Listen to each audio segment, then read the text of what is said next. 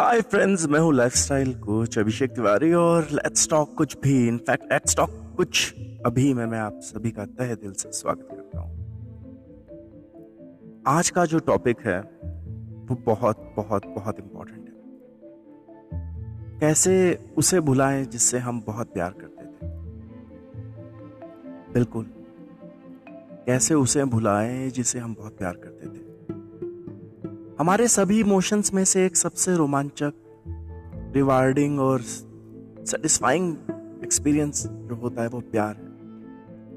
फिर प्यार चाहे परिवार, दोस्तों, किसी पशु, पक्षी के प्रति हो या रोमांटिक हो, पर यह एक शेयर्ड ह्यूमन एडवेंचर है। भले ही एक व्यक्ति प्यार के शिखर पर बहुत अच्छा महसूस करता है पर जब अपने प्रियजन से जुदा होने का वक्त आता है तो वो व्यक्ति अत्यंत दर्द का अनुभव करता है। चाहे उसके गुजर जाने पर ज़िंदगी में आगे बढ़ना हो, या पुराने रिश्तों को पीछे छोड़कर आगे बढ़ने का समय हो, बहुत दुख होता है। जो खो चुका है, उसके प्रति दुख प्रकट करके समय के उपचारात्मक गुण को स्वीकार कर लेना चाहिए। अपनी भावनात्मक सीमा पहचाने, लेकिन किसी के जाने के बाद खुद को अलग थलग ना कर लें। उसे भूलते हुए उस दुख से उभरने की कोशिश करें। तो आइए बात करते हैं कि कैसे किसी को भुलाएँ जिससे हम कभी बहुत ज़्यादा प्यार करते थे तो सबसे पहला तरीका है रिश्तों के प्रति दुख प्रकट करना। दुख के पाँच चरणों को समझें। ये एक साइकिल है। जैसा आप समझ सकते हैं कि जैसे एक लाइफ साइकिल होता है, वैसे ही दुखों का ये एक साइकिल है। अस्वीकार और अलगाव, क्रोध, सौदेबाजी, उदासी और स्वीकृति। ये जो पाँच चरण है, इनसे आपको निकलना है। जो पहला चरण है अस्वीकार और अलगाव, इस चरण में स्थिति की वास्तविकता को नकारना शामिल है। यह दुख की वजह से हुए अत्यंत दर्द के प्रति एक स्वाभाविक प्रतिक्रिया है। दूसरा है क्रोध। जब नकारा हुआ दर्द सामने आने लगता है तो यह चरण उभर कर सामने आता है। क्रोध निर्जीव वस्तुओं, अजनबी, परिवार या दोस्तों की ओर प्रकट हो सकता है। ऐसा व्यक्ति जो अब इस दुनिया में नहीं है या आपको छोड़कर चला गया हो, उसके प्रति आप क्रोध महसूस कर सकते हैं। और क्रोध प्रकट करने के लिए आप बाद में दोषी की तरह स्वयं को प्रताड़ित कर सकते हैं। सौदेबाजी, तीसरा चरण है। इस चरण में आप यह महसूस कर सकते हैं कि असहाय महसूस करने के प्रति आपको नियंत्रण हासिल करने की ज़रूरत है। आप इस बारे में चिंतित महसूस कर सकते हैं कि आपको पहले ही एक बेहतर व्यक्ति बनना चाहिए था या आपको मदद पहले ही मांगनी चाहिए थी। चौथा चरण है उदासी। इस चरण में निराशा और पछतावा शामिल है।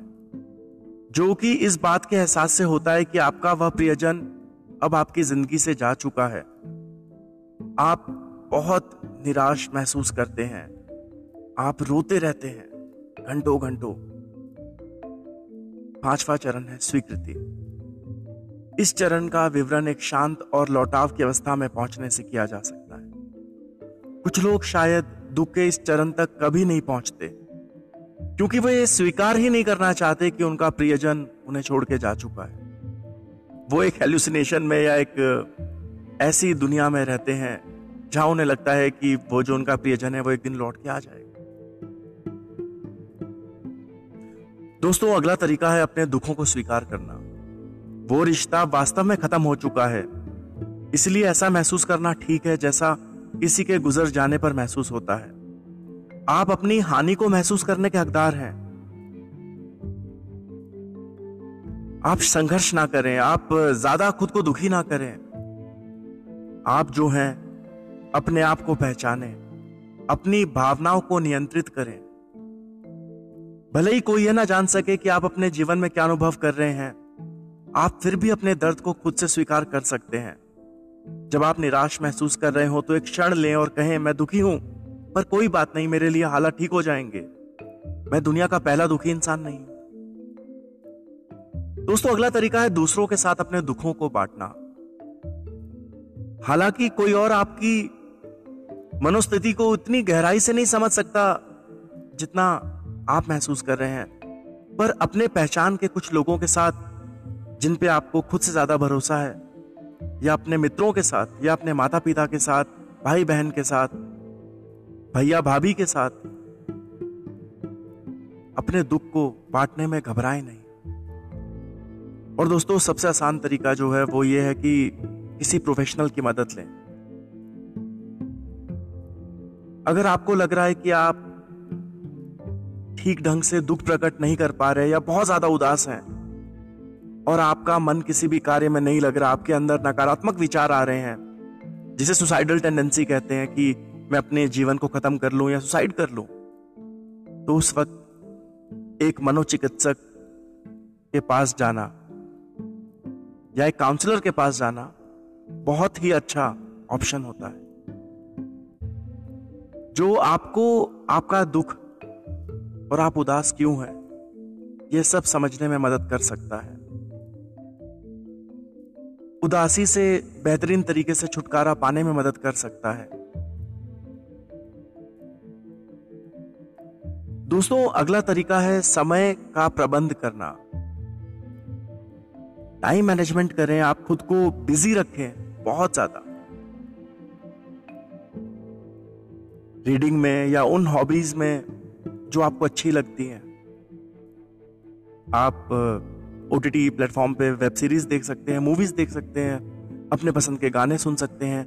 आप किसी कोर्स में खुद को एनरोल कर सकते हैं। कहा जाता है, खाली दिमाग शैतान का घर। तो दोस्तों, खुद को खाली बिल्कुल भी ना रखें। एक कहावत है ना, समय सारे घाव भर देता है। तो बिल्कुल आप खुद को समय दें। आप जितना ज़्यादा खुद को समय देंगे, उतना जल्दी आप रिकवर करेंगे। दोस्तों, एक बार में एक दिन लेकर चले। One day at a time समय का ये जो पहाड़ है ना, जब आप अकेले हो जाते हैं तो आपको बहुत बहुत बहुत मुश्किल लगता है। तो आप क्या करें कि उसको छोटे छोटे टुकड़ों में तोड़ दें। आप लॉन्ग टर्म गोल जो आपने बनाए हैं, उसको रोक सकते हैं और शॉर्ट टर्म गोल बना के उस पर ध्यान केंद्रित करें। छोटे छोटे जीतों का जश्न बनाएँ छोटी छोटी खुशियों को महसूस करें। पॉजिटिव थिंकिंग सकारात्मक सोच। सकारात्मक रवैया अपनाएँ। तो दोस्तों, ये कुछ तरीके हैं जिससे आप, जिनसे प्यार करते थे, पर जो आपके साथ नहीं है। उनको जल्द से जल्द भूल सकते और बहुत ही अच्छे तरीके से आप अपनी हीलिंग कर सकते हैं। तो ऐसे ही इंफॉर्मेटिव पॉडकास्ट के लिए मेरे पॉडकास्ट से जुड़े रहें। मैं अभिषेक तिवारी, तहे दिल से आप सभी का धन्यवाद करता